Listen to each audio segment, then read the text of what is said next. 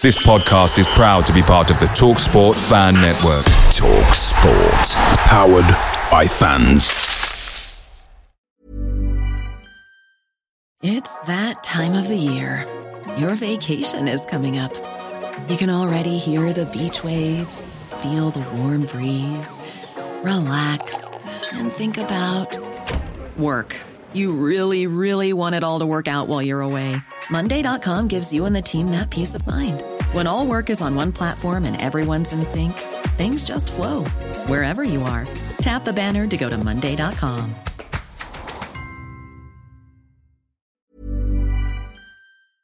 Hi, LSPOD fans, it's JR here. Bert's Babes, Hoddle's Heroes, even DiCanio's Dozens. We've had some iconic lineups in our history at Swindon, just like the legendary menu at McDonald's. Parkin or Austin, sweet curry or barbecue? Why not get a McNuggets share box to enjoy the debates with your mates? And thanks to Book Delivery, every drop off can be a home win. Order now on the McDonald's app and you can also get rewards points too. No one wants to drop points at home, and with tasty rewards to earn, you won't be missing out. Only via app at participating restaurants. 18 plus. Rewards registration required. Points only on menu items. Delivery fee and terms apply. See McDonald's.com. Rogers is streaking ahead and he's onside. Beautiful play! That is that! What a shot! Far post for Shearer, goal! McLaughlin has it. Oh, deflection, and a goal! Comes to Mitchell! It's another goal! Incredible! Hubble! Taylor has scored! And that surely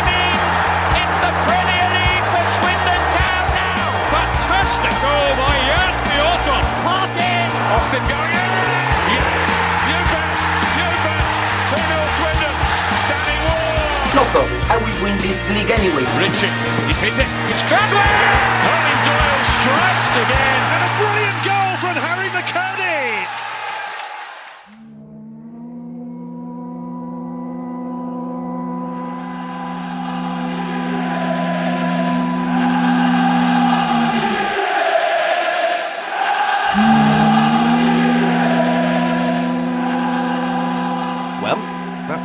didn't it? It seems like just yesterday we were celebrating the conclusion to one of the worst campaigns in Swindon Town's recent history, but 2021 22 was different. A positive season full of great memories, despite it being bookended by stress and strain. Yes, we laughed, we cried, we celebrated, we sighed. And here to remember as much as we can and give out some pointless but loving awards. Firstly, it's James. Hello, James. Evening, yeah. It's nice to be back on the pod again. It's been a while. Also, here is Dan. Evening, everyone. Evening, Rich. Hi, gentlemen. Don't be sad that it happened, or or something like that. I don't know. I'm over it, right? Absolutely Yeah. nailed that, Yeah. Dan. You nailed it. Yeah, brilliant. And finally, it's Joe. Hello, Joe. Hello, live, laugh, love, and uh, it's nice to be giving some good vibes out. Here we are again. I think this is our fourth end of season review. We tend to talk about the season, obviously, and also give out, as I said, some awards based on our observations over the year. All the awards pretty much voted by members of the podcast. And of course, there's the listeners' vote too. I don't know why I put negative categories in there, but it's nice to have it. And my goodness, considering we had the most negative part of the season right at the end. So we'll start with biggest villain. Previous winners have been the Forest Green's preemptive stars. It was a different vibe back then. Uh, COVID 19 and Lee Power.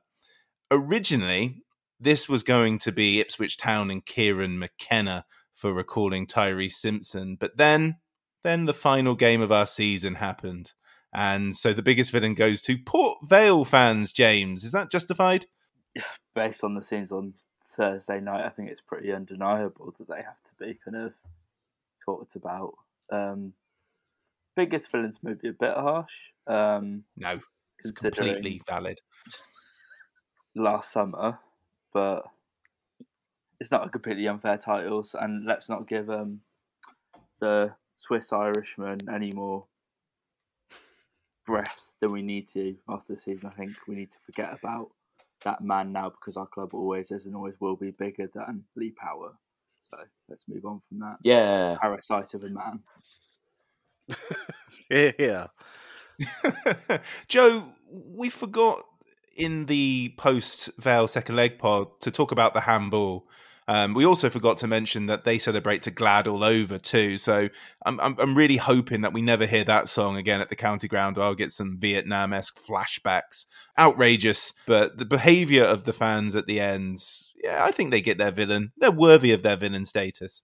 Yeah, I, I agree with that. I, I'm more of a more than happy to have XTC on, even if you know these sensors aren't always going over time. But uh, uh, if I was a Sun reader, I think I'd be confused because I thought it was uh, our fans making all the trouble, and I must have missed Egbo's uh, move to Port Vale as well. They haven't hung around there, have they? No. Um, if anyone who doesn't know, the Sun had a caption with Mandela Egbo that suggested, or stated, that a that Swindon fans had caused the damage to Mandela Egbo's face. Dan, were you there? Have you recovered? Was there recovering?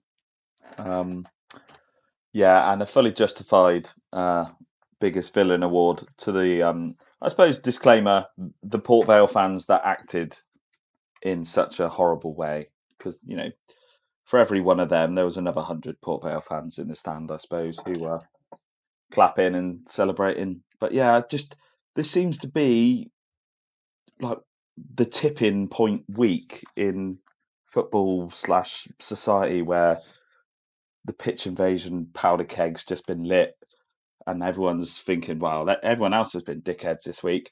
I want me a piece of the dickhead pie. I'm going to run on.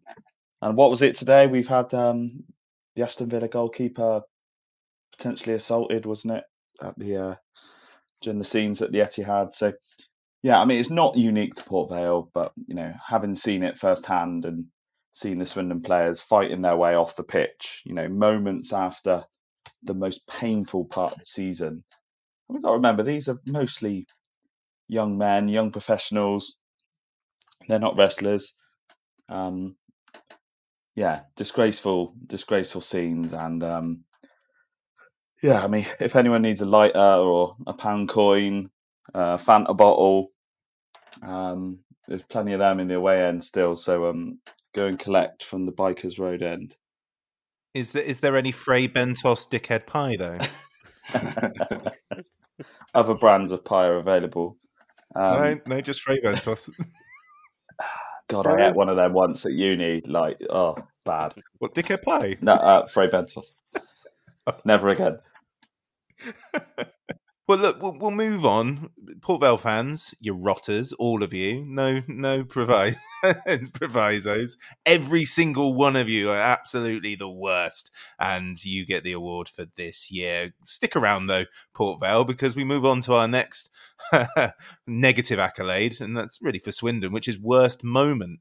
Previous worst moments uh, have been the FA Cup loss to Woking, Jerry Yates's recall, and uh, John Sheridan's faux resignation last season. Ugh. Suggestions for this year include the summer of 2021, Melksham Town away, the Rats fleeing the ship. I'll let you decide on who that is.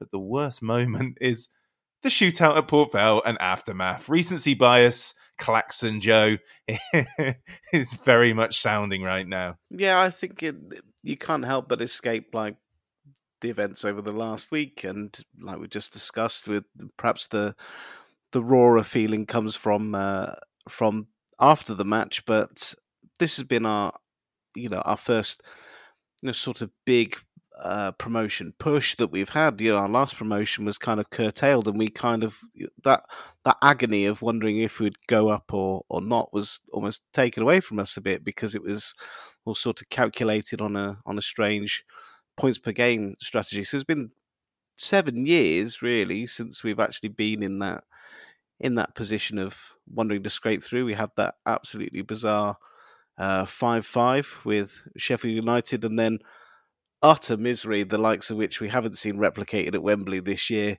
uh, in the final. So yes, it's recency bias, but that's that's been our only our second shootout of of the year. I'd forgotten we'd we'd lost that one to Cambridge as well, hadn't we? Dan, you were at that one. Yeah, well, it was an enjoyable night until that. Yeah. 25 quid a ticket, wasn't it? Oh, oh hey, they're, they're oh, oh. in a mid-table season, they may have been the biggest villains for me.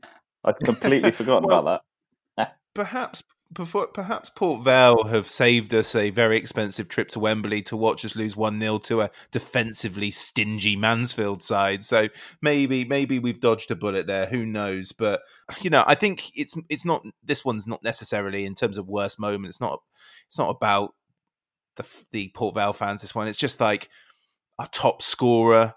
You know, who really out of nowhere top scorer missed a player who has shrugged off so many injury prone seasons to have his first full mainstay season as a regular in Ellis Iandolo, missing the last one. It was kind of like of all the people you don't want to miss, it's him.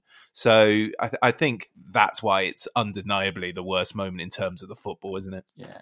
Um, and on that, I'm going to make a bold prediction. So when Psycho, England's left back, missed a penalty what? in 1990, it was six years before he got his redemption, wasn't it? Euro '96.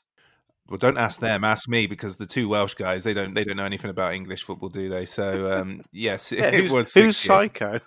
I'm joking. well, anyway, um, so what would that make that? I'd make that six years time. So 2028. Yep. Uh, in the dawn of Iandolo's Swindon career, there will be a winning penalty moment three years after his testimonial season too. So yes. which which will be incredible. So just play the long game on that, Ellis. But that was heartbreaking watching it. I felt so bad for him. Stuart Pearce actually lives a little bit near me, and he has been spotted in the garden centre on Valentine's Day browsing the cards. That's nice. Good man. Yeah, definitely got something to make up for. I think.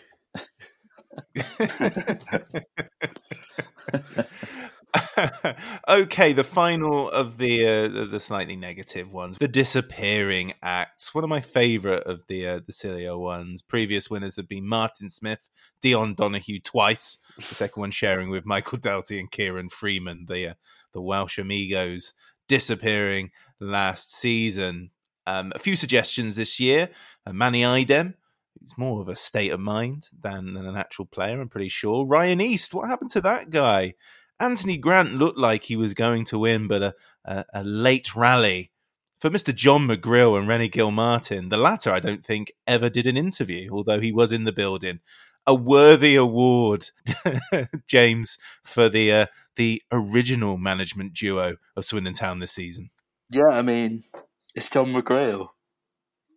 It's John McGreal.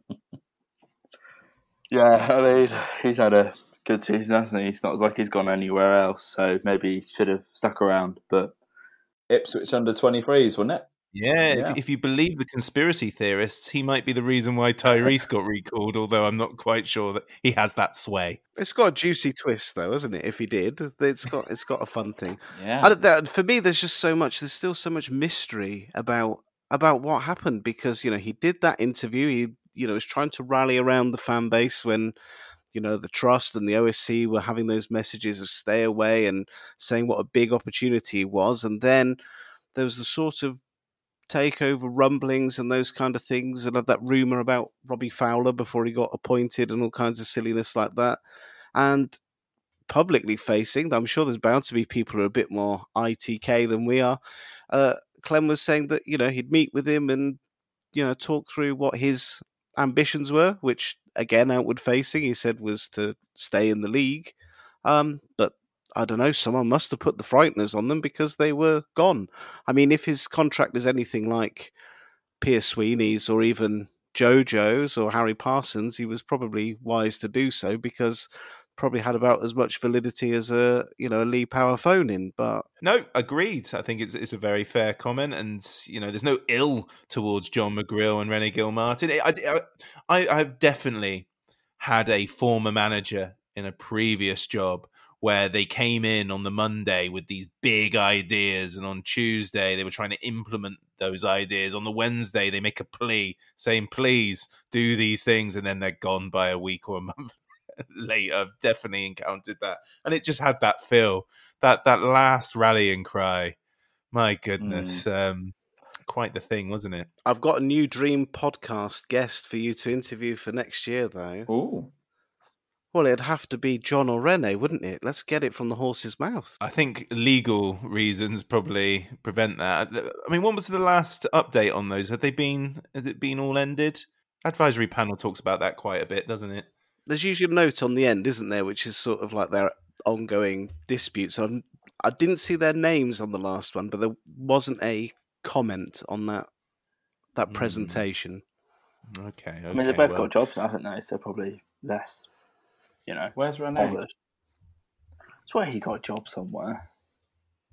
I think he's still working with the Republic of Ireland, Yeah. wasn't he? I think. I think he was goalkeeper coach within the youth setup, maybe. Who knows? But we wish them well. But you disappeared in a mighty, mighty way. Let's move on to the season and mostly good things now from here on. How on earth did Swindon beat the odds and not struggle this season? Well, just look at the players in the squad. Um, you know, with a bit of juggling and a bit of wheelie dealing, we've actually got a fairly talented first 16 players. Um, so that that's why is essentially we've got a good enough team to get the results to finish where we did. But the the bigger mystery will be, you know, how on earth did we get that team together in the space of two weeks? Uh, particularly when you're talking about players of the caliber of Louis Reed, who looks like he negotiated his way out of a Peterborough contract to join Swindon.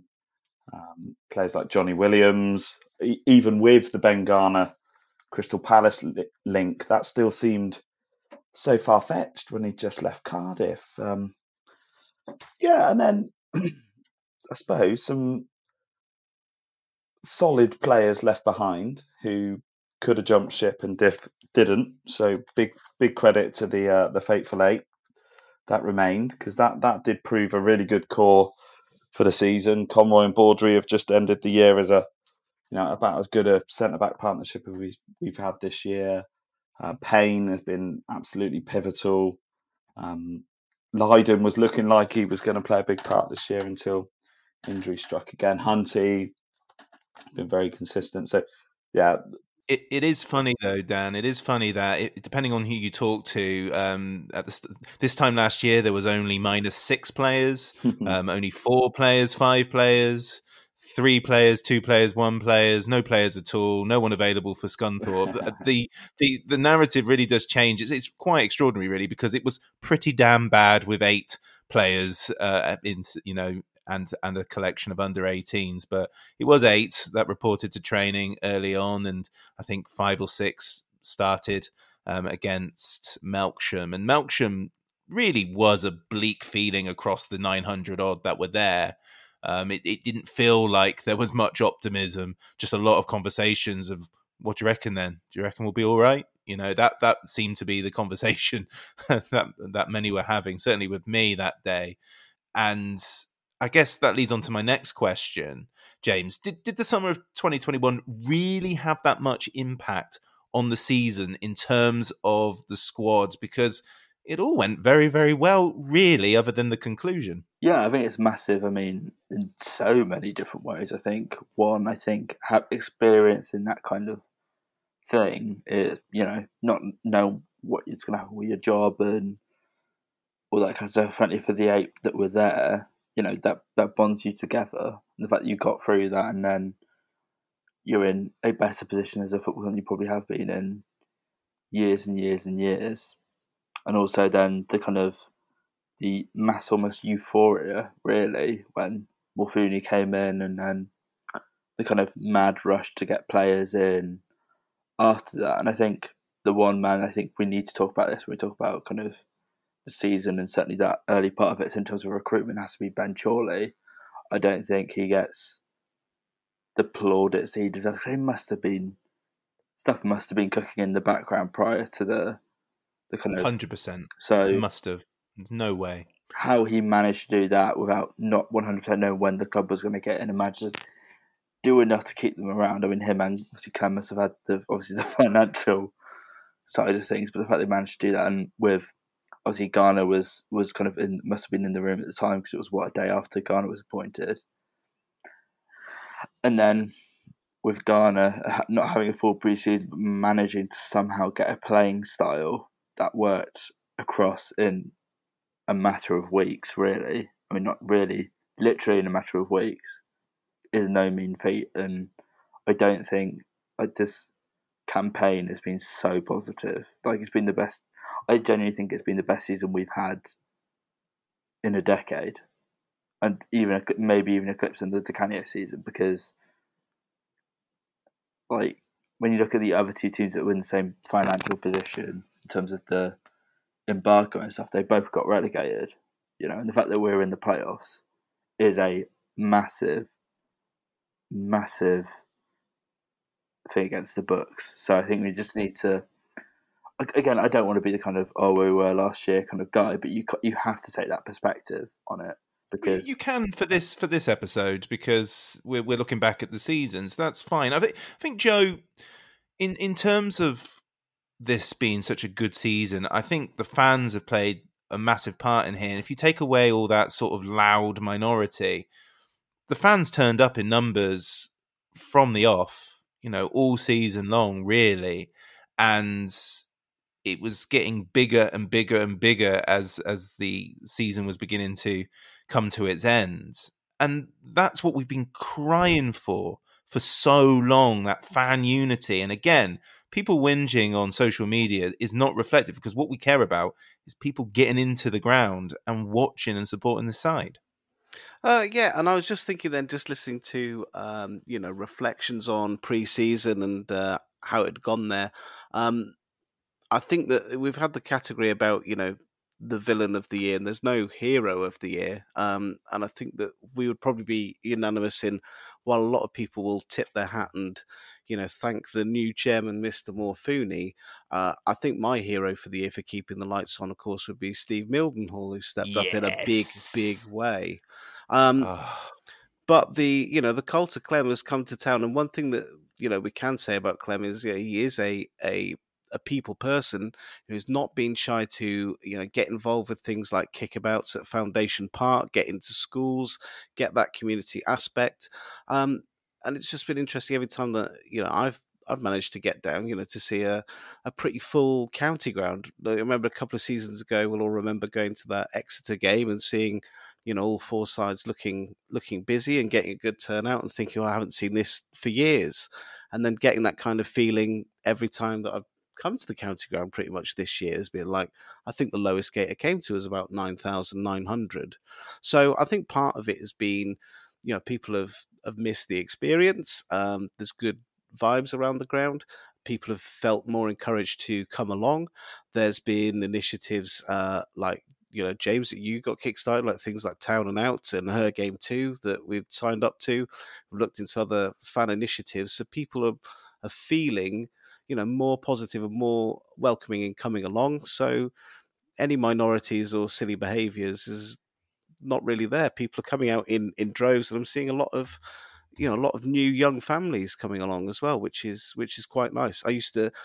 This might not be everybody's like lived experience, but if I I came in to Swindon on the train last time, I thought I'd drive to Didcot and then take the train up just for a short hop because I thought I'd never get parked um, on the playoff day and it's one of the first times when you're like walking, you know, up Manchester Road and cutting through to the County Ground Hotel, and people who sort of live on that block, it used to feel like maybe, you know, football matches were a bit of an inconvenience or you know disturbance, or people would be parking outside the house. I'm seeing lots of you know houses coming out and two or three family members coming out, and you know the kids in the full shirt, and everyone's going down to the ground. It's it's a wonderful feeling. Yeah, and I, I still, Dan, don't think the club have done huge amounts to get the average punter through the door.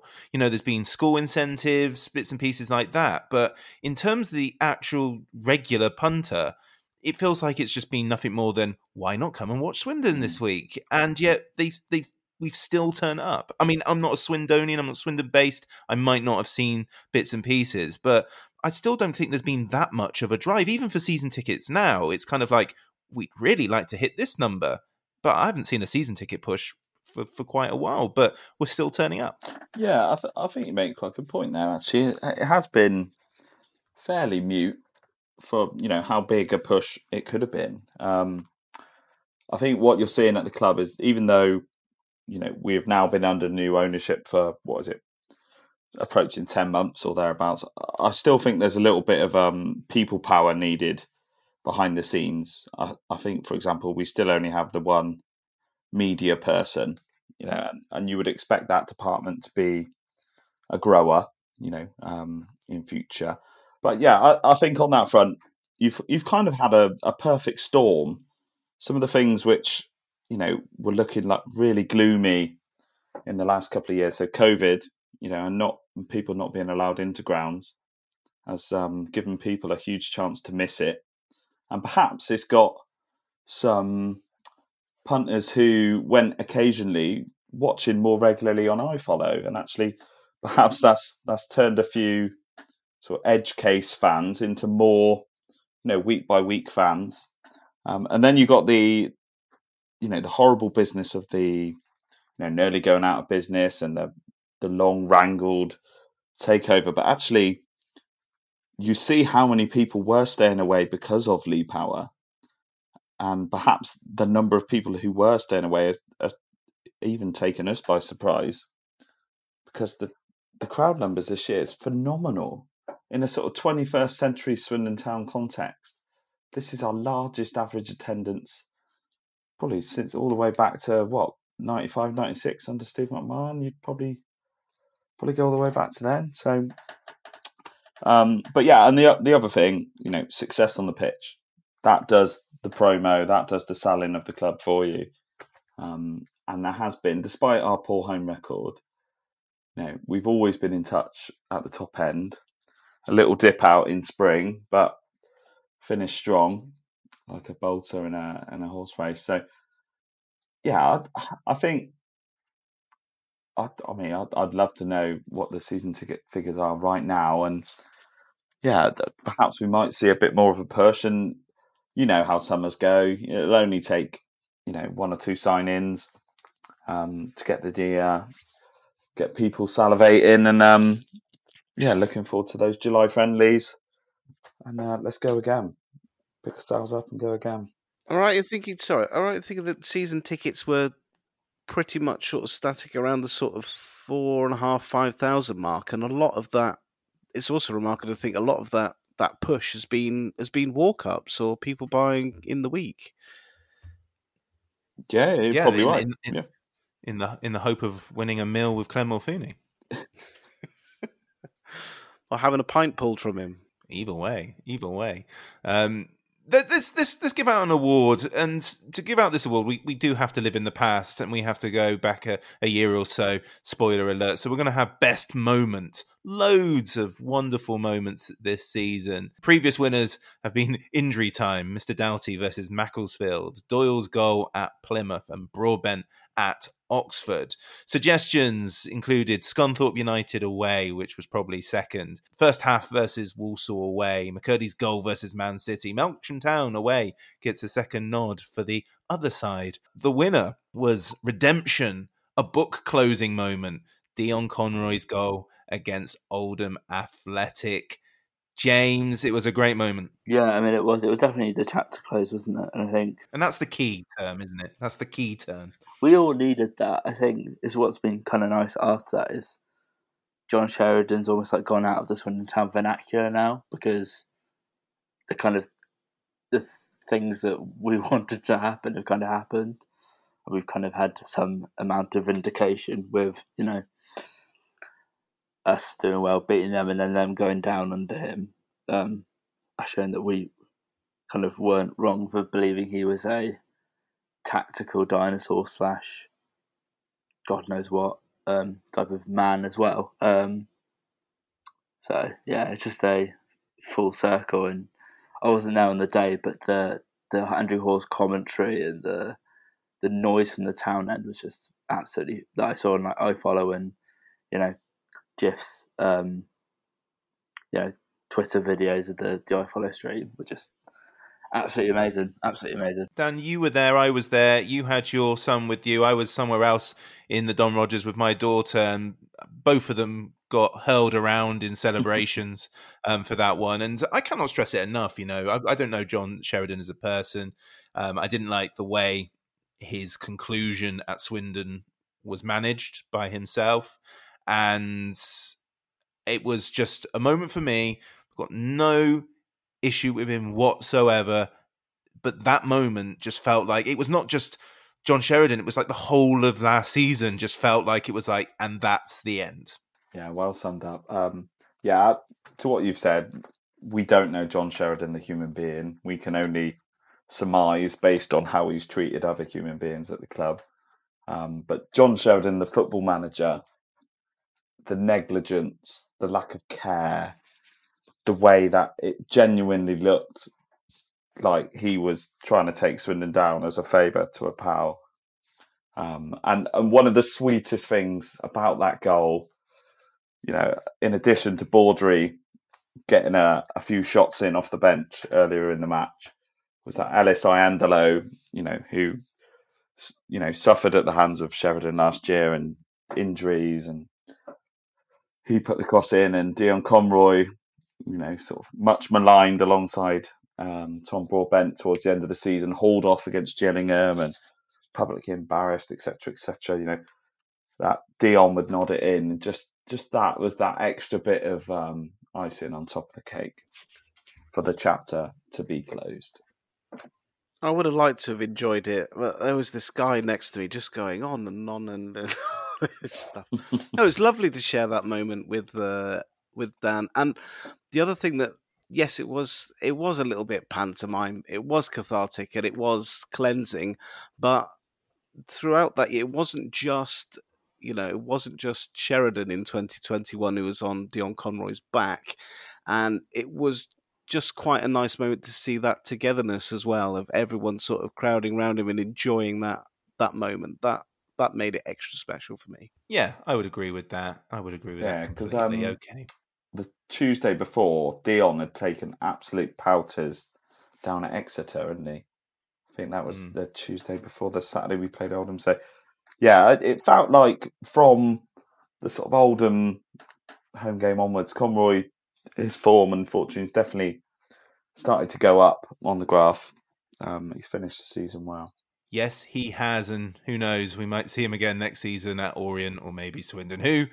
We'll have to wait and see. We'll move on to the next award, best team performance. Again, there were there were quite a few. Previous winners have been a win at Forest Green Rovers, a win against Exeter City, and last season the opening game of the season against Rochdale. I feel a bit uneasy about the fact that for you know two of the four years we've been doing this, it's gone to wins against Forest Green Rovers. But here we are, best team performance, Forest Green Rovers at home, two one win. Lovely. Who went?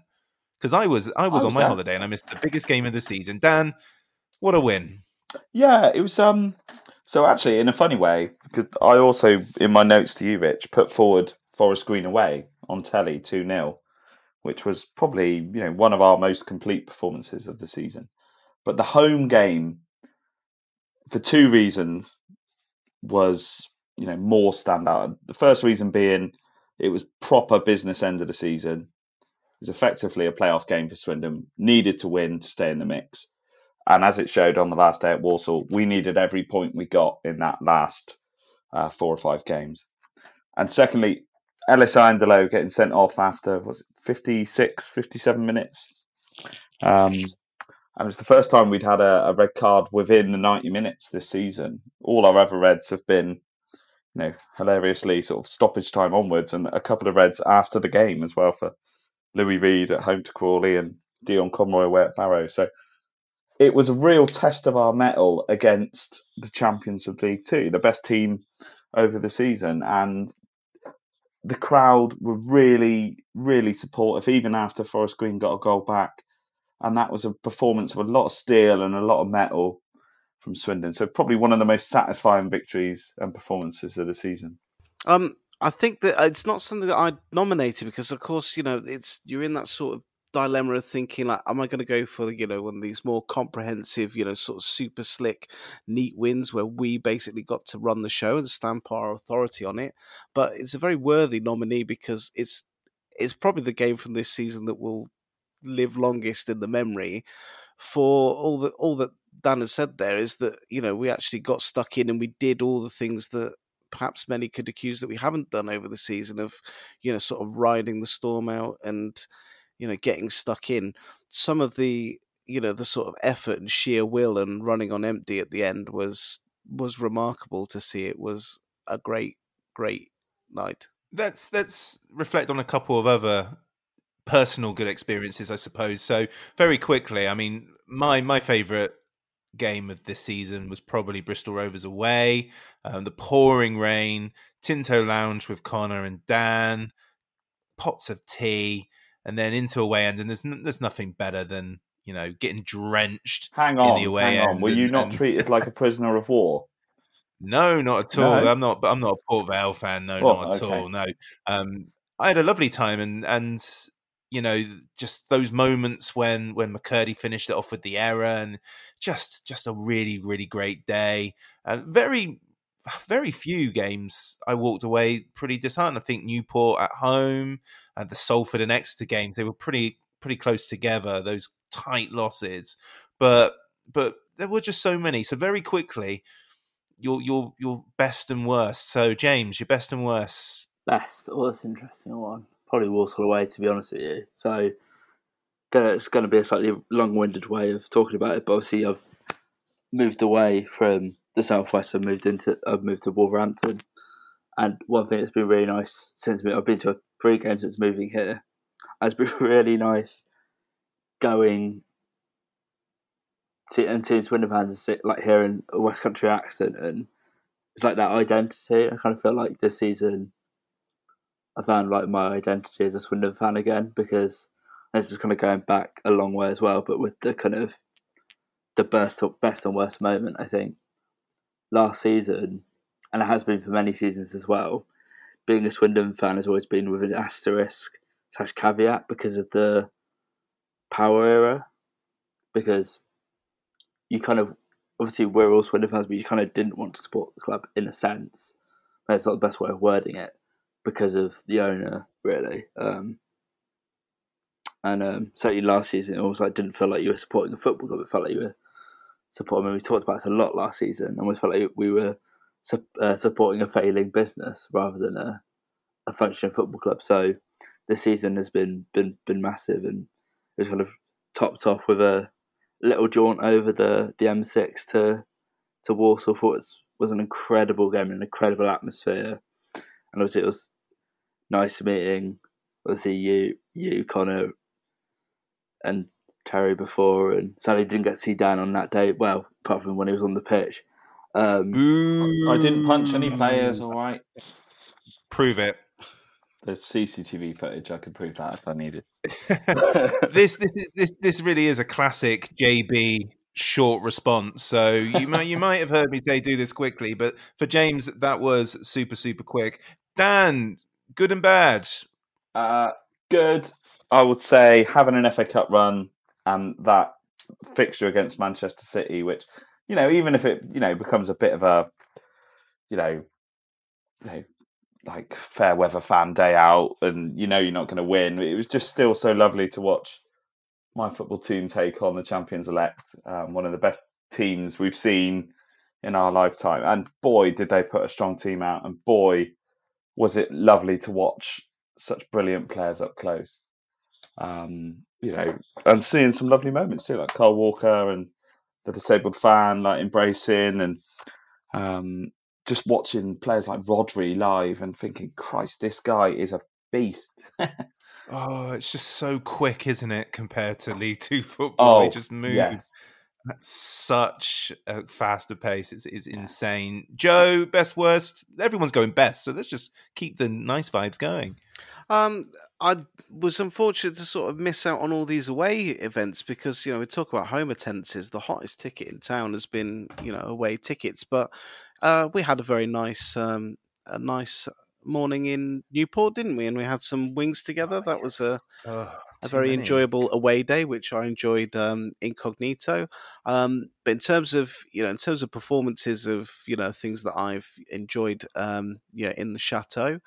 Um, any time that Walsall has come up, you know, that's always been a time to rub your hands together. The cup and the two uh, fixtures were great fun.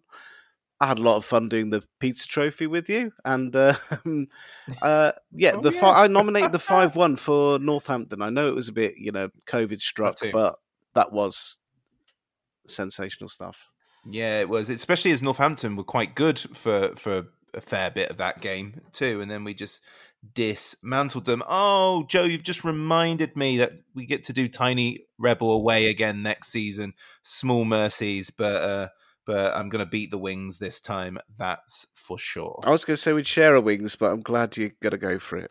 I'm going to go for it, and I know what I, to expect now. I was expecting itty bitty rubbish wings. They they sent me like well, they were huge, so more of those, please, Tiny Rebel. Dan, why did we thrive away from home? Oh, well, I think a few reasons you could chuck in before I go to the main one. I think excellent away support, and it has been vociferous and large in number away from home this year. I think the yellow and green kit holds some sort of magic power. Um, I've loved that kit. It's like I want that kit to stay, but annoyingly, it obviously won't. It will change. Um, you didn't want to end it at Port Vale, did you? It didn't oh, want to end at Port Vale like it did. It, yeah. Okay. Oh, yeah. Beautiful kit. Um, but the main reason I think has been style of play, possession based, patient, um, technical, um, mixed in with type of player. You know, we actually recruited the players to play the style we wanted to play. So, you know, full credit to Chorley, Garner, Morfuni who appointed them, and um, you know we got that right. You know, if you if you had a bunch of cloggers and you were trying to play this way, then um, you know it's not going to go well. So we got a style of play, we got the right players, and then I think away from home, where the imperative is on the home team to attack, that just has suited Swindon down to the ground to well mostly sort of have you know quiet first halves and then go for the gears in the second and pick teams off and use that extra space to attack. We've had generally good pace up front on the break in the shape of Simpson and McKirdy, um, latterly Louis Barry. So yeah, that the home fixtures in reverse, you know, where teams sit in and you know ask Swindon to break them down. Um, has been the problem, but we we have gone some way to starting to rectify that that home issue. That you actually look at the 2022 home form, um, we're getting there.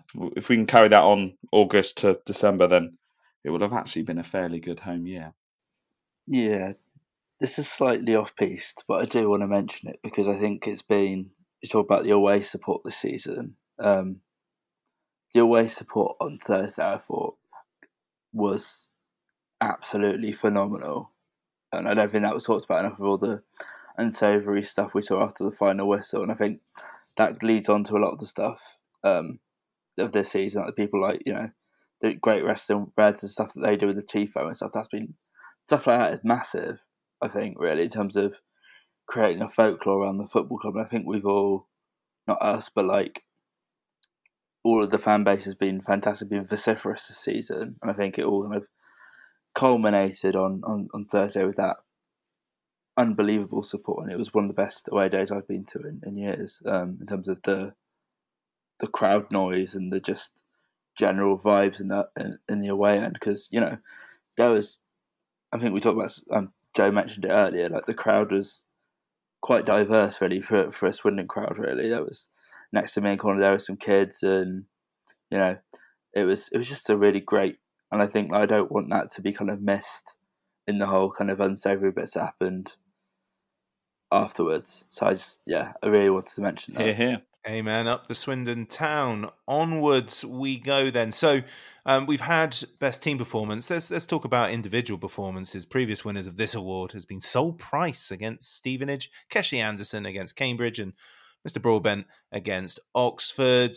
nominations include Jack Payne versus Forest Green Rovers at home, Tyreece Simpson versus Oldham Athletic, Harry McKirdy versus both Northampton and Bradford. But this one, it was such a good performance. It kind of derailed our season a little bit. It was Kane, Kesler, Hayden, Joe against Manchester City. A fine individual display. I wish he didn't do it on live television while his uh, boss elsewhere was watching it. Yeah, on the biggest, or the probably one of the biggest channels uh, on British TV, he turned on the style. I thought that Steven Gerrard and co would have like My Scout or whatever. Did they really have to, you know, recall back on that performance? But you know when you're when you're an academy player and you're at a Premier League club, then you know, an opportunity like that to make your mark. Um, we've said it about you know, Lewis Ward in this season, you know, when he's been performing on TV, he's managed to pull off, uh, you know, some good performances, and it's the platform is on you, and it's your opportunity to shine. Um,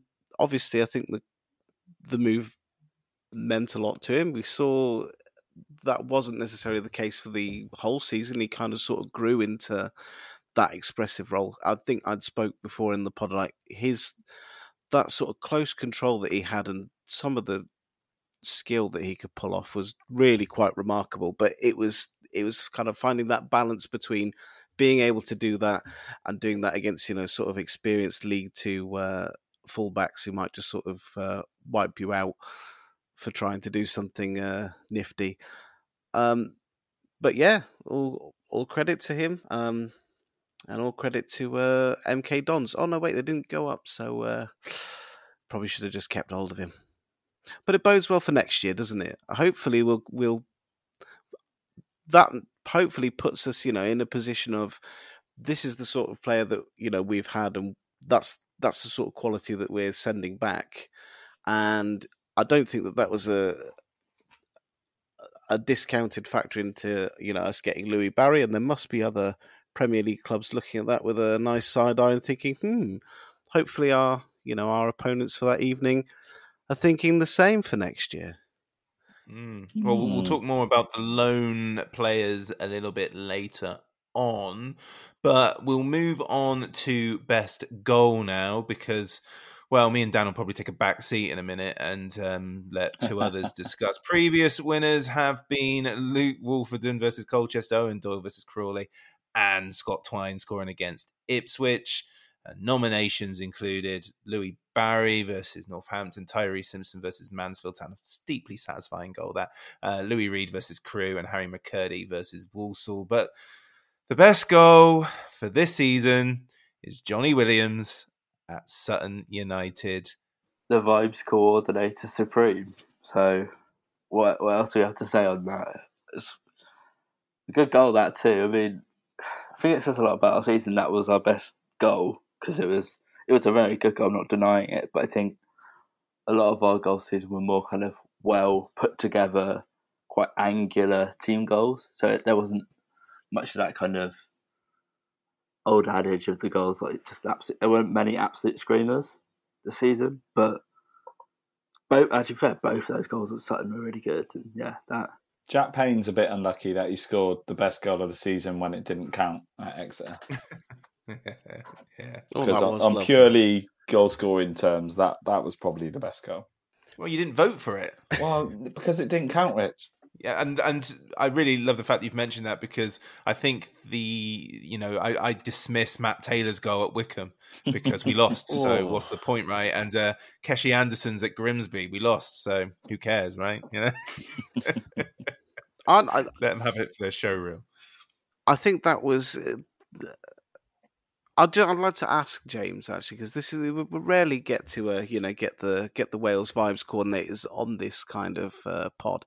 And on the subject of Jonny Williams just to throw in there I'm hearing a lot of things about saying about how you know people wondering at the end of the year whether he really lived up to the hype but I would think as a as a Cymru fan that Jonny Williams Wales, is somebody Jonny Williams is somebody who's you know whose career has been sort of marred by injury, and in terms of you know what I expected, uh, for him to have actually you know got through this many games and to have made a good account for himself, even if it is down with us in League Two, I think he's had a remarkable season. And uh, no buyer's remorse from me whatsoever.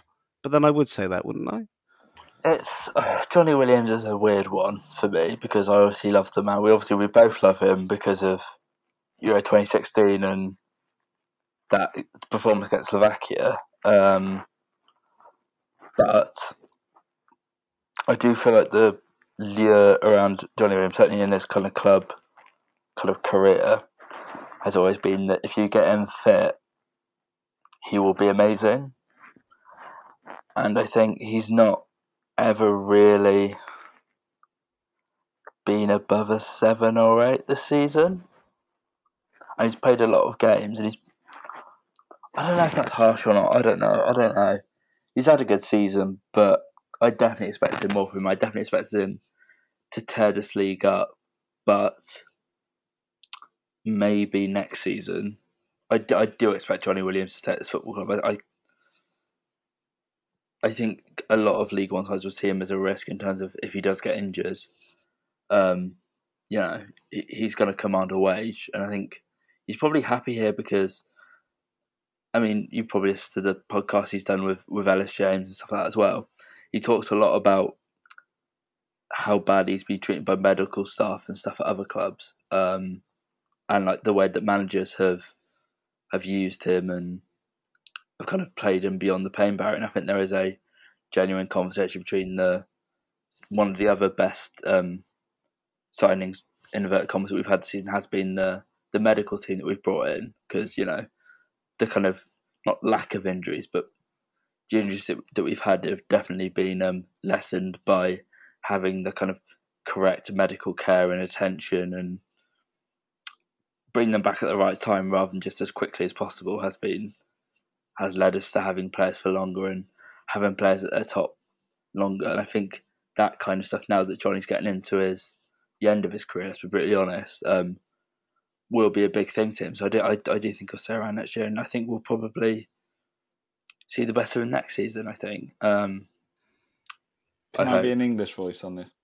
Yes. Uh, so Joe used the word remarkable, and oh, I'll give you the fact he's played upwards of forty games. I would say that is remarkable. Um, but I've, I do not think he's been he's lived up to the hype. I think he's been good, but you know, next to his midfield compadres, Reed and Payne, you know, he, he's not been at their level. I, I got to say, for my expectations of him this season, he's not lived up to my my pre-signing expectations. Um, but in a way, that probably gives us more chance of keeping him. And what you have seen in the last two or three months is more regular 80 and 90 minute games for him. Whereas pre Christmas, it was 60 minutes Saturday, 30 minutes Tuesday, 60 minutes Saturday. Like they were really, really being careful. So hopefully, with a full pre season and a bit more confidence in his body, yeah, uh, you'd want more out of him next year, I would say, definitely. The one caveat I would have over Jonny Williams next season, and this is there's a lot of cav- there's a lot of asterisks on this, um, is if Wales get to Qatar, we lose Jonny Williams because I don't think League Two have the break that the others do, right? Correct. You lose one of your top players for a considerable amount of time because he's probably going to be in the well, squad. Wales are going to get knocked out in the group, so it's not that long. God, here we go. No, right. We'll move on. Great. Um, Is he going to get in the squad? To Jonny Williams. Jonny Williams will stay at Swindon if his lifestyle can maintain whatever we pay him, and his place in the Wales squad remains. If if all of those are met, then I think he'll stay at Swindon. Otherwise, he'd be a fool to stick around because he's on the brink of a potential World Cup place. Anyway, we'll move on um, to best goal celebration. A nice quick one here. Previous winners has been the Theo Robinson Kaiyne Woolery Stone Cold Stunner. Eoin Doyle versus Plymouth away and Tom Broadbent versus Oxford. Yes, last year was just an excuse to mention that game. This year, it's been all about Harry McKirdy and Mathieu Baudry and the bow and arrow. Is it even, Dan, a bow and arrow? I don't even know. I think it's supposed to be a bow and arrow, but McKirdy's got slightly influenced by circa 2010 11 English cricket sprinklers. Um, it could be just finding his range as opposed to perhaps, multiple perhaps. shooting of the. Yeah. But yeah, certainly um, the McKirdy bow and arrow. Um, with this being my son's first season, and Harry McKirdy being his first big hero, I think the bow and arrow will always have a special place in my my heart uh, and my son's heart. And it is it is the Jan Fjortoft airplane of the modern generation, it, isn't it? Yeah, and that's really well put because Jan Åge Fjortoft was the big goal scorer in my first ever season, 90, 94 5. Um, and you see the impact of it on the playground. Um, and there are kids who support Swindon now. It's amazing. Um, and they are doing Harry McKirdy celebration And when I take my little lad to his football classes on a Saturday morning, they're all sliding about on their knees doing bow and arrows. And you know, another couple years of this community engagement and schools and free tickets, you know, for community groups and kids playing on the pitch at half time, etc., etc. You know, this is good. This is what the town has been crying out for for years. And McKirdy, as that headliner, rock star, badass, heartthrob, he's just. You're right, Dan. He's been great. Well done, Harry. we will move on swiftly to best save. Previous wins have gone to Lawrence Vigouroux, Stevie Benda, and Jojo Wollacott. This year, there were nominations for Jojo Wollacott saves against Mansfield and Northampton, and Lewis Ward against Forest Green Rovers away. But Lewis Ward gets it for his save against Manchester City, a Rodri effort late on, which he tipped onto the bar.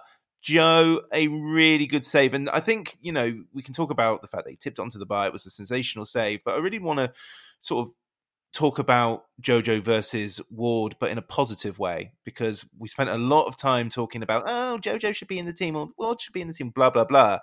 But this has to be one of the healthiest goalkeeping rivalries we've had in a while, which has been great. Yeah, it's been brilliant to see. Uh, yes, as we touched on earlier, you know, Lewis Ward is Mr. TV. He can pull it off, you know, when the cameras are in, and you know, not to forget that you know he'd saved a, a pretty weak penalty. But I get who else can say that they've saved a penalty against Gabriel Jesus this year? Not that many. So Lewis Ward gets that accolade. He pulled off a penalty save um, Forest Green as well. Um, and we and we didn't, Joe. We didn't give him any credit for saving two penalties in the penalty shootout against Port Vale either, which I felt very, very bad for. And that just goes to show how fickle it is when you lose penalty shootouts because it was all teed up for him to be the hero, wasn't it? Yeah, exactly. And I, I had that feeling of thinking, I trust, I trust Ward on a big occasion to uh, to come through, and I was right to. But also that it wasn't enough. It has been interesting and different this year because in previous years you've had that kind of almost slip many seasons to having you know either you know your established goalkeeper and uh, a first year or second year pro on the bench or somebody more experienced like when we had McCormick deputizing and we had you know Benda this has been the first time where we've had you know got two keepers who've actually you know when you go through and you know, go on their Wikipedias, they've got almost like parallel like careers. They've had Forest Green stints. They've been to Scandi. They're very similar, um, and you can just see that that's sort of pushed and driven uh, them to bring out their their best performances. They seem to have um, a good positive relationship as well, so it hasn't become you know acrid or or resentful. Um, and they both turned out amazing performances this year. I think that's been you know a real strength is actually having you know two keepers that you know, want to push for that shirt rather than one person's expected to take the back seat and you've you've got your number one and they can't be displaced. Well, it's better than having seven keepers in one season, gents. on what one week clones, wasn't it? oh, How we laughed! Oh, seven goalkeepers, unbelievable. Let's move on to the more positive, the big awards. Um, starting with best loanee. We do this award because we always have just so many of them, and it's always good to recognise this year wow, we were really spoilt for quality. Previous winners include Luke Woolfenden, Stevie Benda, Jerry Yates. Joint, and Matt Smith last season. The, the same person got the votes from all of us. So despite having your Kane Kesler Haydens, like giving those sort of performances like Man City, the winner was Tyreece Simpson. Can I say it? A little bit me does think automatics might have happened had he stayed and considering the noise around him during his Swindon spell, which Joe highlighted in the last episode, I I, I stand by it.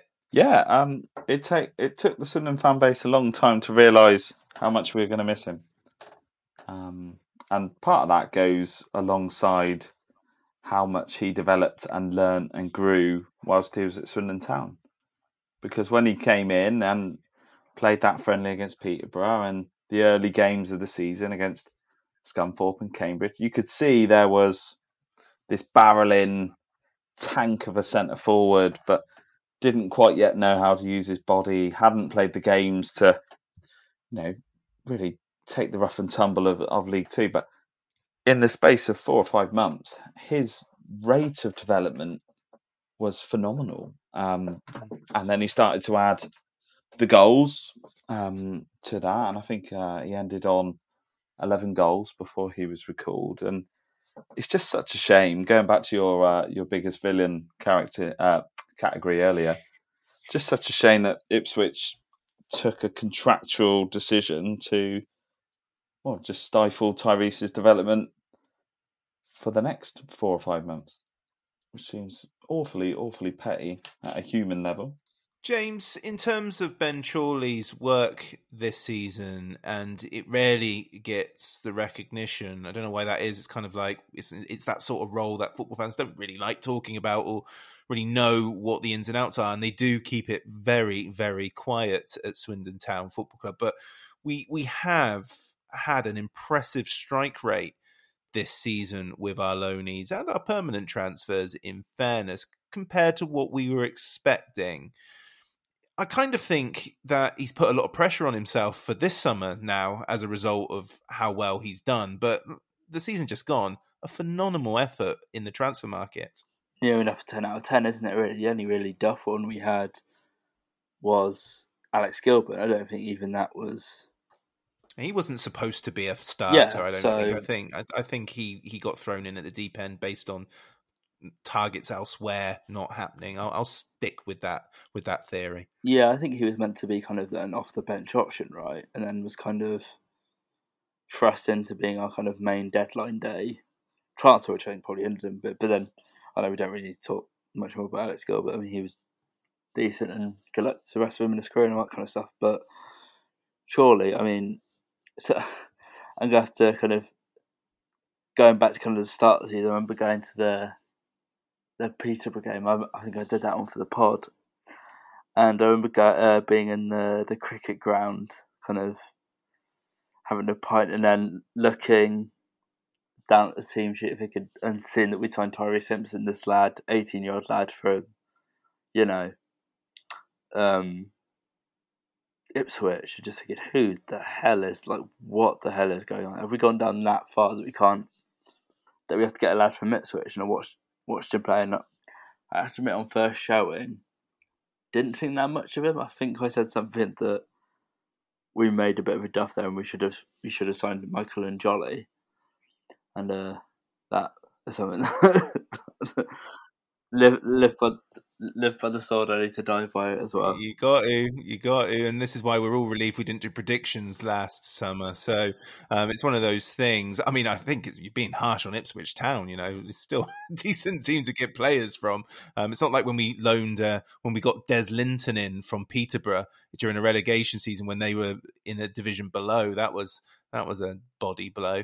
I'm, I'm wary of the fact, Dan, that I'm saying all this really positive stuff, but ultimately we didn't go up.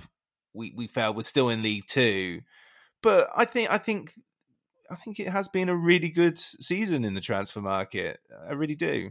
Absolutely. Um, I, I was just going to come in on on Tyreece Simpson. Actually, it, had it have been a thriving Swindon um, with a bigger squad and more options, perhaps we would never have seen Tyreece Simpson's development at the rate it happened. Um, he really was our only out and out centre forward. Um, basically, all the way up to up to January, you know, he had to play for the team to function, uh, and you've seen that with Davison from January onwards. He's probably the one you can't do without to give you that bit of muscle and presence up front. So it was kind of the perfect move for Tyreece because he came here and yeah, was going to play every week because he had to. And yeah, in that sense, um, what looked like a curious loan move uh, to the points James has just made um, was actually ruddy perfect for all parties. But yeah, more more generally, um, in terms of recruitment, um, it probably shows you how much pre-work had gone in, and that was one of the really notable things. As soon as the takeover was completed, it was really pleasing to see how many positions had already been filled. You know, we'd had a manager lined up, we had a director of football lined up, we had already said that we're going to bring in medical professionals, better physios, that stuff was lined up. So, yeah, I think the pre-work was the the clincher. Um, mm. This wasn't on the fly, off off the cuff um, recruitment. This was recruitment with a plan and a style, as we we touched on earlier. So, yeah, I suppose yeah they have put pressure on themselves for this this summer coming. Um, hopefully, the embargo will be lifted soon, which uh, should make us a bigger hitter in terms of wages, but that can sometimes bring its own problems.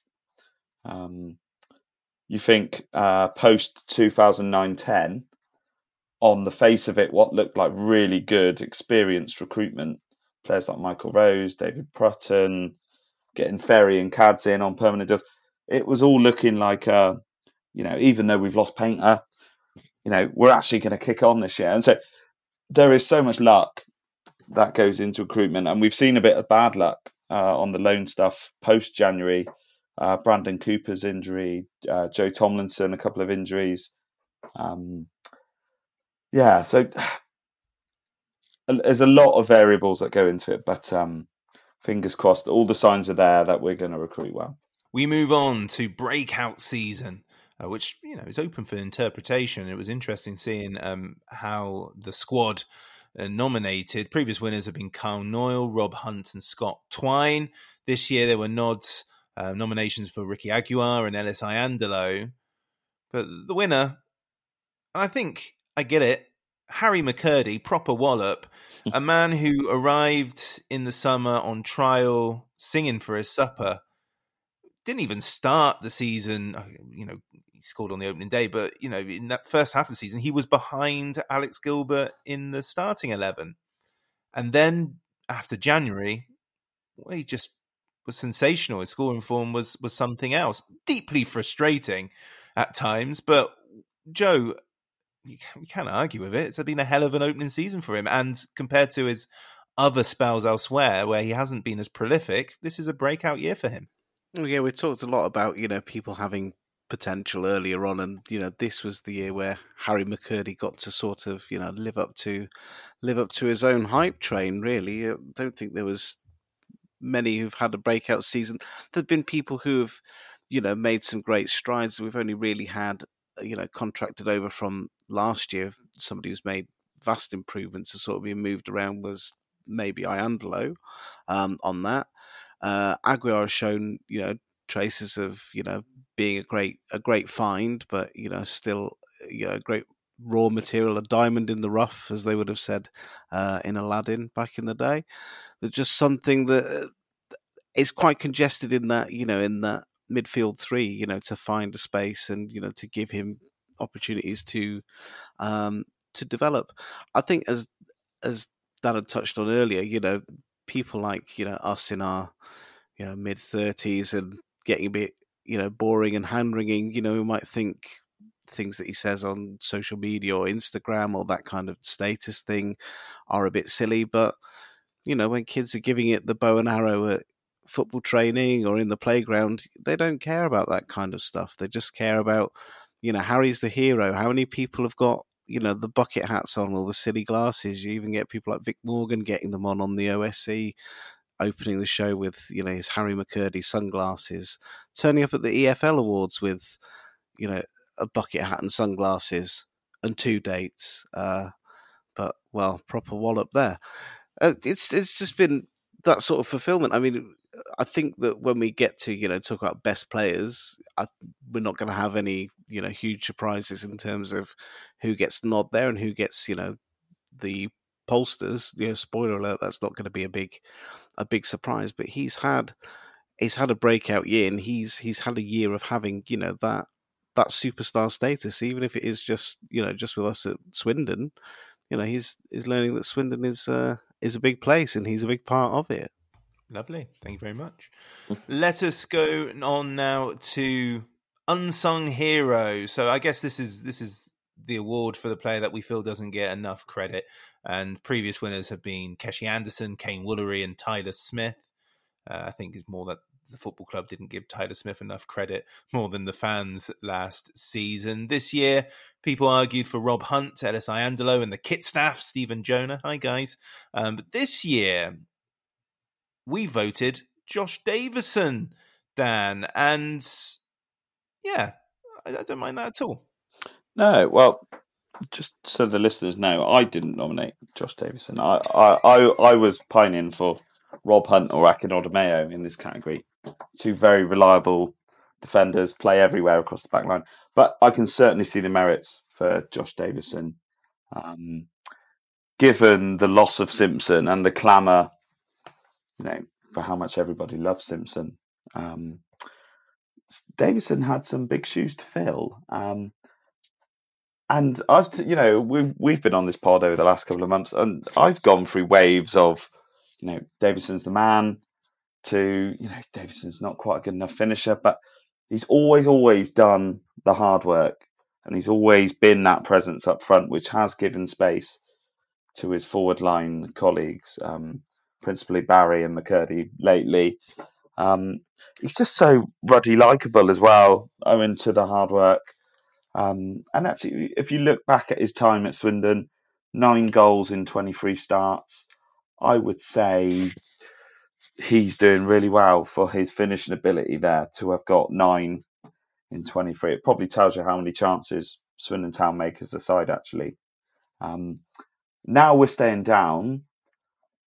I think that would be a very shrewd bit of uh, transfer business. Uh, I know Charlton have triggered another year on his contract, but I mean, if it's going to cost you 75, 100k, I think that'd be money well spent because in a bigger squad with more competition, I think if Davison is, you know, competing with a, say, a Tyreece Simpson, I'm not saying we're going to get Tyreece, um, that might be a bit far fetched, but um, yeah, I think in a squad of strikers, I, I, I think he's um, a good option, definitely. And he and he has the hair of Claudio Caniggia. Wow, so, yeah, absolutely. What more do you need? We've got a hairy front line is- there, haven't we?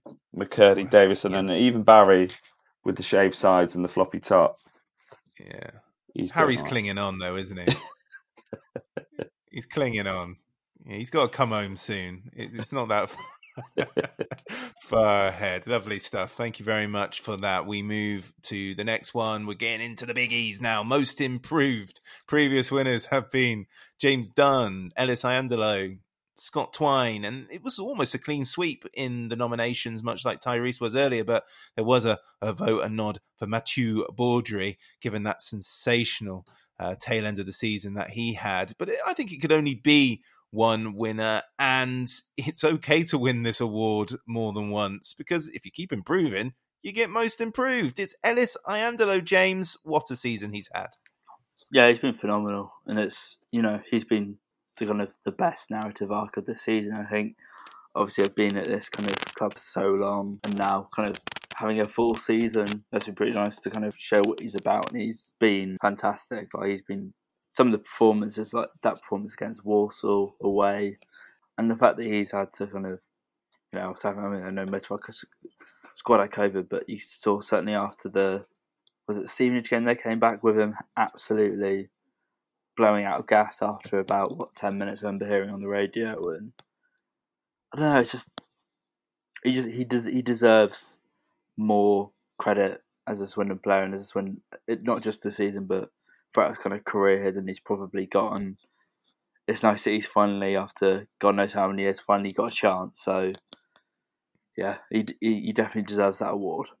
Things that really stand out when it comes to Ellis Iandolo's Swindon Town career is that previously the best he ever reached in terms of starts in all competitions for Swindon was 13 1-3 games in a in a whole season. This season it was 46. And this has been one of the, the, the big takes from this season and as has already been mentioned, the new staff have kept Ellis Iandolo fit, which is fantastic. And also the versatility of the man because he was arguably his best in midfield. Yeah, I, I mean, we've seen spells of Iandolo in previous seasons, as we said uh, on the last pod, and you know it's been sometimes you know cut short. What just as you're starting to see that potential come through, he has got versatility. I think he's played pretty much everywhere. Like at this point, apart from up top, maybe we could give that a go at some point next year. Maybe that's actually his ideal position. Maybe we should try that one. But so far, it seems like the sweet spot is in that midfield. Um, and unfortunately, you know that's that's already uh, quite contested as it is, and we had defensive problems and had to sort of retreat him back, and he's you know he's worked very well in left back. Um, I don't know if managers sometimes you know, have that idea that because you've got somebody who can cover so many positions, you know they're not at the forefront of of starting. But you know he's made a case that you know wherever the vacancy is for him, that you you want to use him, and you've seen him sort of you know grow in growing confidence and character over the season um, as well. And as we'd said on the last pod, in terms of you know what's happened in that playoff game, I think it's an irrelevance, and I've, you know you see the the kind of reaction that people have had online in terms of you know wanting to big him up and give him love. Uh, I think only onwards and upwards for him next year. He might get most improved once again. He might be, you know, immortal the we had about a month spell, didn't we? February, March time, where we were regularly playing a midfield three of Iandolo left of centre, Reed central, and Aguiar sort of um, you know burst onto the scene, playing in right centre midfield. And actually, you think about that midfield in terms of seniority compared to Payne, Reed, Williams. Yeah, our results through that period were, were pretty good. You know, wins away at Carlisle, home wins against Walsall. Um, and so actually, you know, Iandolo has gone from squad player, young and, you know, to being in that midfield, you know, being the example for someone like an Aguiar to follow. And actually, it's kind of sad in a way that he's had to finish the season at, um, at left back because that's probably his second best position to that left of a, a free in, in midfield where he had a really, really good run.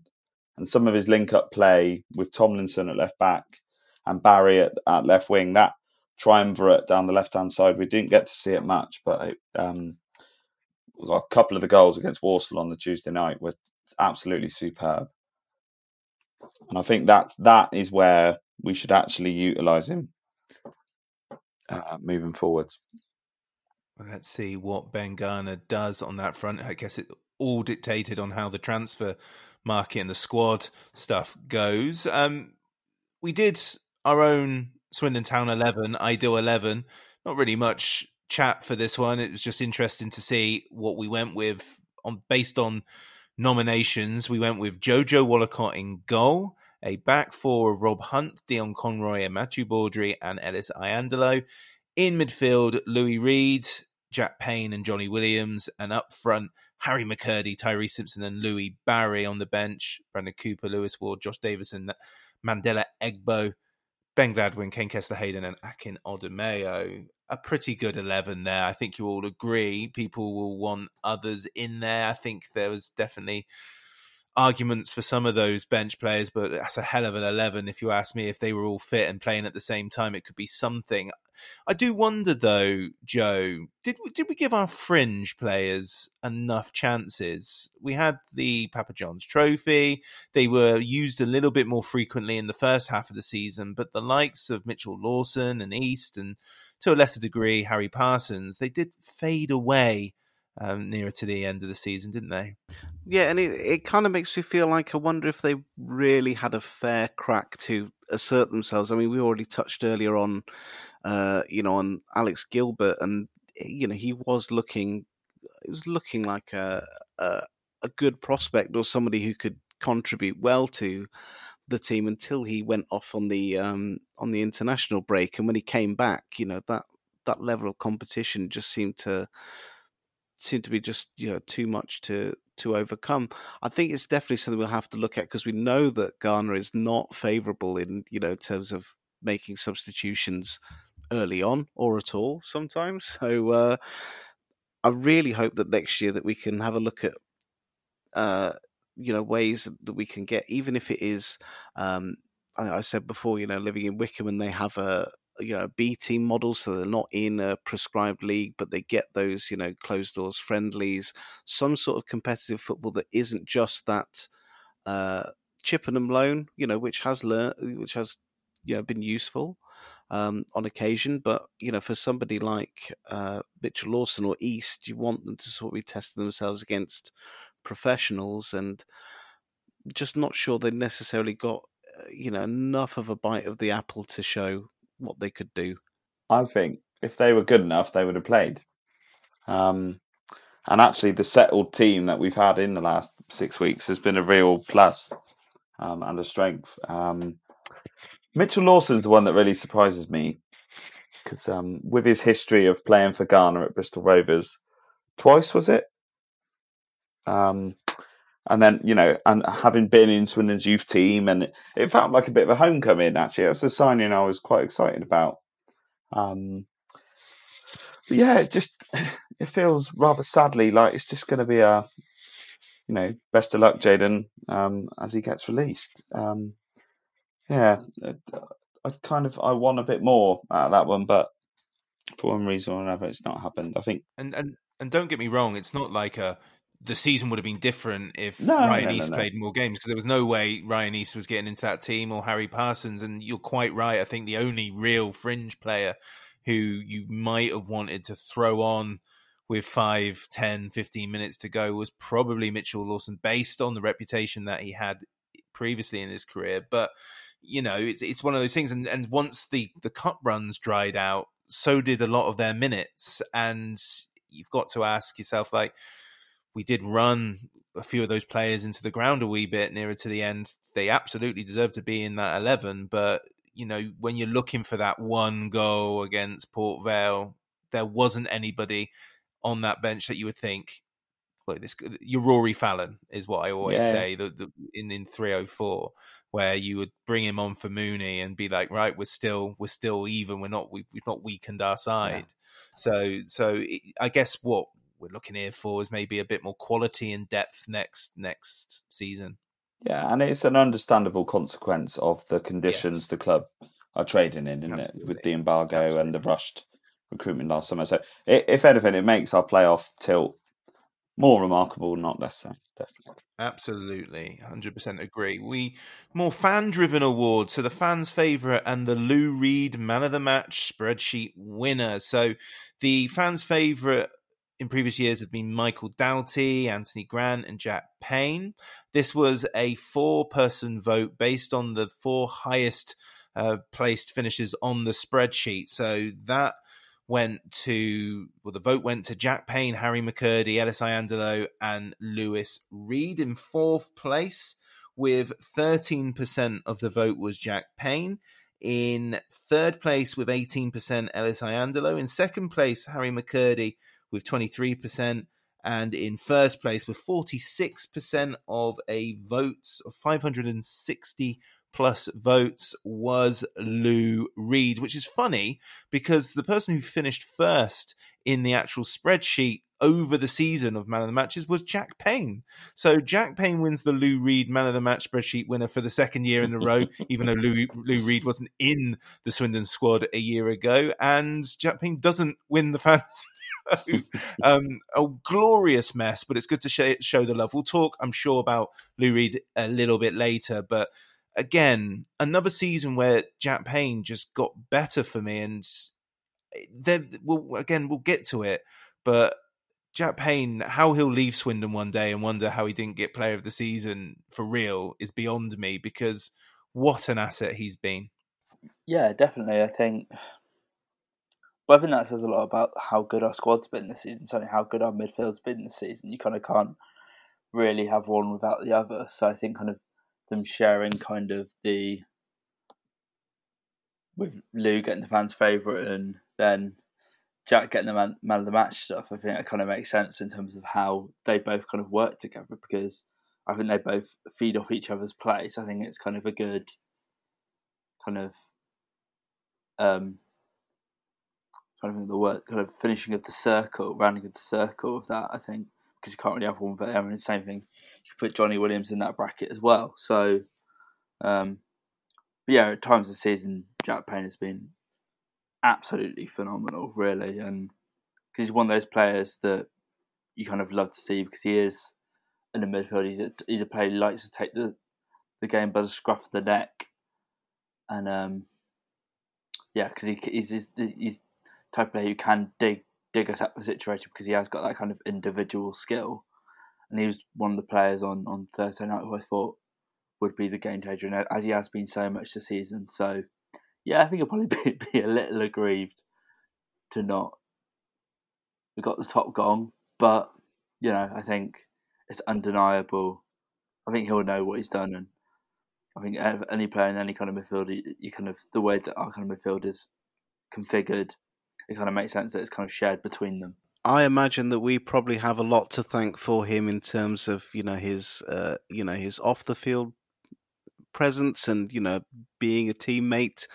That's probably uh, his influence has given us that that McKirdy uh, performance this year. Yeah, they've looked after him, haven't they? Um, and you definitely see Jack Payne playing a huge part behind the scenes as he does on the pitch too. Um, Terry's convinced me that he's going, so I really hope he doesn't. But Terry, Terry keeps telling us he, he's on his way. Uh, I don't know what ITK he's got. Hopefully, it's absolute nonsense. But um, just, just a really, really great. I mean, he's come out of the relegation season uh, unscathed, which you can't you can't ask much more than that, Dan, can you?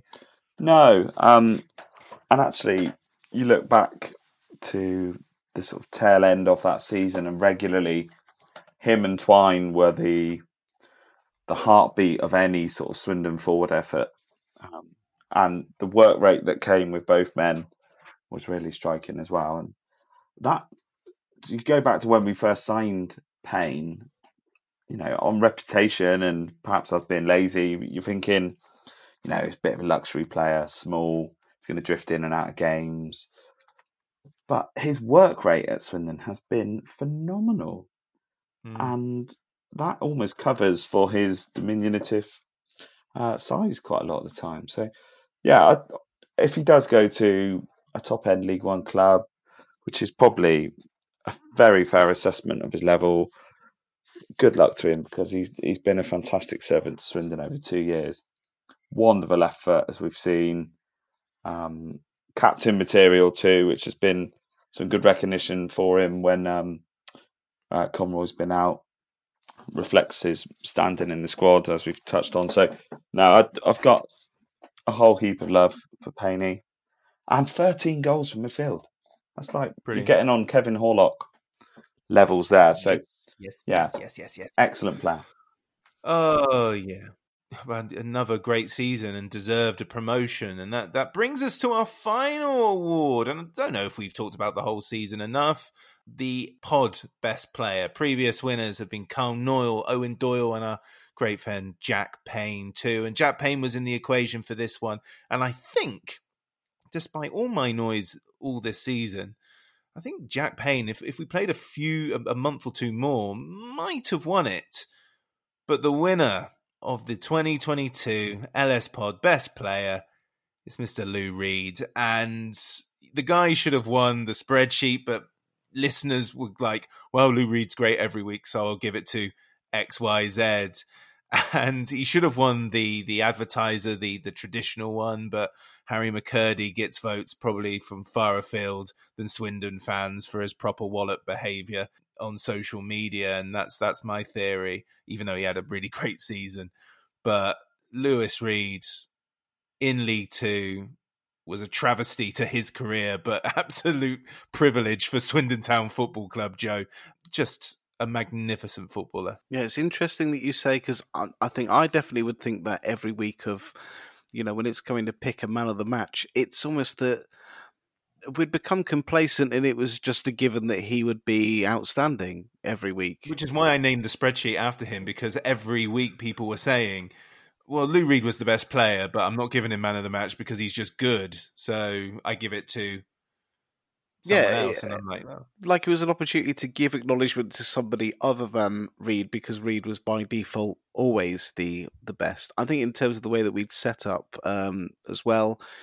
whether we had that you know the five at the back with the wing back system and the uh we went to the four um he was that that linchpin he was he was the the engine room wasn't he between defense and midfield and the guy who made things go on it was such a yeah, such a boon to get him, especially when there was, you know, League One clubs and our old friend Mister Wellens in his old employment when you know he put a bid in at uh, when he was at Doncaster, didn't he? And they lost out. He'd rather, uh, well, struggle along with us at Swindon than be in, you know, what their relegation dogfight would have been. Though I don't think that was, you know, the vision that was sold to him at Doncaster, and I think our vision was just to stay in the league. So what the appeal was to come here, um, I don't know, but obviously we're hugely grateful that that he has. He's been, you know, ever present. If I think back to you know those earlier fixtures when he was playing alongside with Grant, we were having the two defensive midfielders. They were kind of, you know, almost like not quite as cohesive. They played like in sort of different ways. He thrived a lot more, and I think maybe that led to uh yeah led to frictions or things going elsewhere i don't know talked through that sort of stuff plenty of times before but he operated yeah at his best you know on his own as that as that pivot really um yeah just a remarkable year if we could if we could keep hold of him what a what a contract that would be the most telling way of measuring Reed's impact to the side is looking at our record without Reed in the side. And I think I'm not wrong in saying uh, of all the games Reed's missed, we've only won one of them, and that was Scunthorpe on the first day. And uh, Reed came on at the end of that game. Um, yeah, I mean, for the style that we want to play, and JR's touched on it there, be that 352 or 433 or 4321, whatever, um, he is the linchpin. Absolutely the heartbeat. Uh, Like he sets the tempo, he does the raking long field balls. He's really clever in linking defence and attack. So, yeah, we, well, I- can think back to Crawley away where East sort of got his big opportunity without reading the side. And even though East is a, a good academy product and a, you know a serviceable footballer, it's just a pale imitation. Um, and in many ways, it's unfair to judge East against Reed because in Reedy you've got one of the best ones I've seen at Swindon in terms of you know the job he does. It's magnificent. He's sort of at like peak Kasim levels. I would put him at. yeah, of player I thinking of was Kasim. That kind of his just passing range is incredible, and that's kind of he allowed Jack Payne and Jonny Williams when he was on this kind of peak form to kind of play in those almost have like two number tens with Lou Reed always playing two positions like the seat, uh, the number six and the eight, so they could kind of bomb on and, and help strike help McKirdy and Davison and um, McC- um Barry as well, and like his just footballing brain is probably one of the best I've seen because yes, he, he is a defensive midfielder, but he's not a tough tackling defensive midfielder. A lot of his kind of players knowing to be in the right place and just his control, and he could just I don't think I've seen a, a better player can spot a pass than than Lou Reed, and his first touch and the stu- he just does a lot of those kind of passes so effortlessly, whether it's kind of a short kind of push, one foot push pass, or a raking diagonal to Louis Barry or Harry McKirdy, and it hits them on their on their toe every every time almost. So yeah, he's definitely been one of the best players that we've had, certainly in that midfield for a long time. Uh, Lou Reed, what a guy. Hope he stays for at least another season. And there we have it. Almost finished. I, I want the, the final word really to be on Ben Garner. Uh, I think in, Oh, in terms him. of the podcast, we, we, we rarely really discuss him as a tactician, as a, as a manager. We sort of focus on the game and say this guy played well. And we, we do talk about him occasionally, but not as nearly as much. 56 games he managed Swindon. Uh, managed for Swindon this season, which is in our, in terms of us with the cups, that's that's quite something. Won twenty eight, drawn twelve, lost sixteen, goals scored 92, 65 uh, conceded, which is only five more than John Sheridan's 33 games, to give it some perspective. Uh, a really unexpected hit for me. I had very little expectations, which was probably then helped by the fact that we were in such peril last summer. But of course, that Bristol Rovers spell isn't something that you want to show any future employer and go, just don't worry about it. I'll be fine. Because you look at that and you do have to ask questions. He got a lot right this year. There were a few moments where he frustrated. Can he take Swindon to the next level?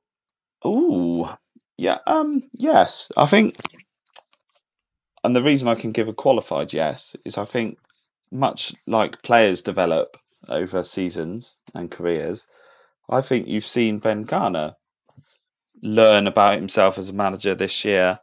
Um, I complimented him a couple of pods ago on his um, man management because actually it has seemed a really happy, unified, strong ship. And even if there have been disagreements, we haven't seen or heard about it, which is, you know, that's that's actually a sign of a pretty tightly run dressing room. So I think in terms of man management, he seems really liked by the players. He's clearly a very, very good coach, and his CV before Bristol Rovers, you know, kind of speaks for itself.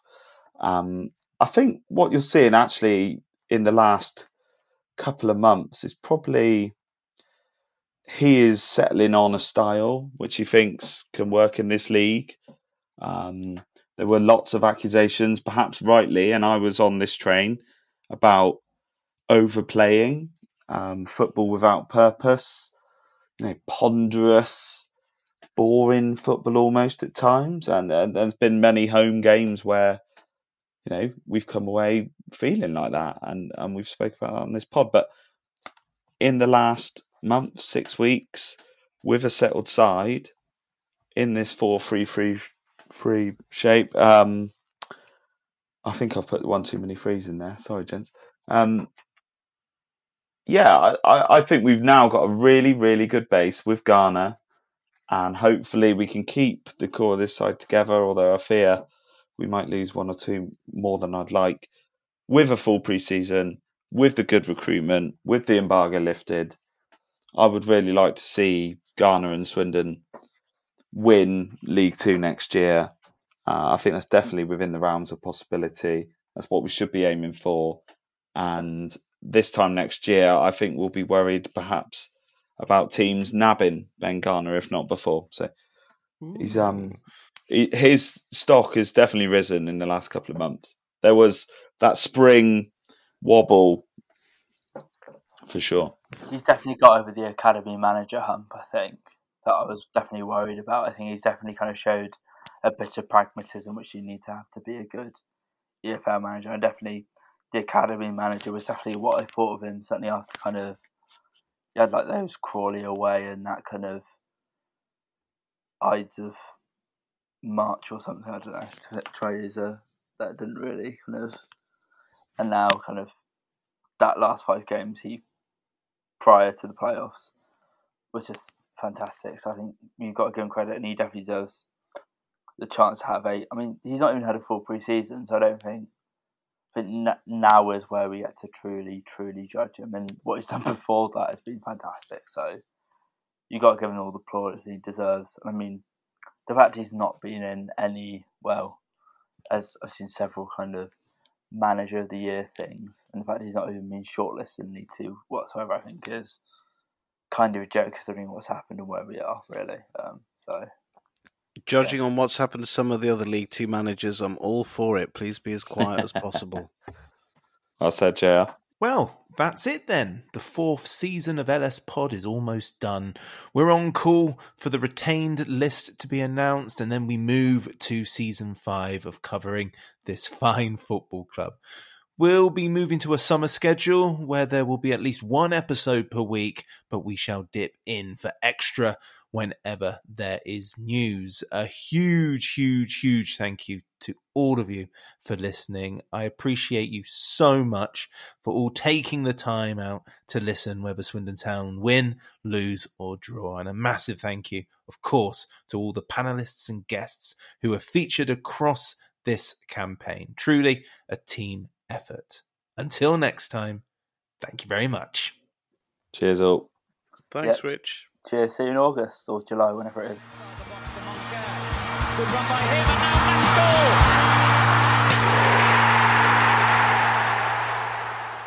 The Low Strangers is an independent podcast. Views given do not reflect those of Swindon Town Football Club. The music is provided by the great Matthew Kilford, and the podcast artwork is by Matt in Singapore.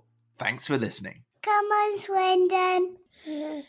Hi, LSPOD fans, it's JR here. If Swindon players were McDonald's items, who would they be? We've had lots of Big Macs like the legendary Alan McLoughlin, Harry McKirdy, or even Steve McMahon. Perhaps you'd prefer to channel the power of McPlant like Darren Ward, or maybe five chicken selects, one to enjoy for each time Ben Gladwin joined. Yep, there's one spare, but there's still time. And you don't need super scouts or data solutions to get your hands on any of these. McDelivery through the McDonald's app brings them all to you at participating restaurants, 18 plus. Serving times, delivery fee, and terms apply. See McDonald's.com.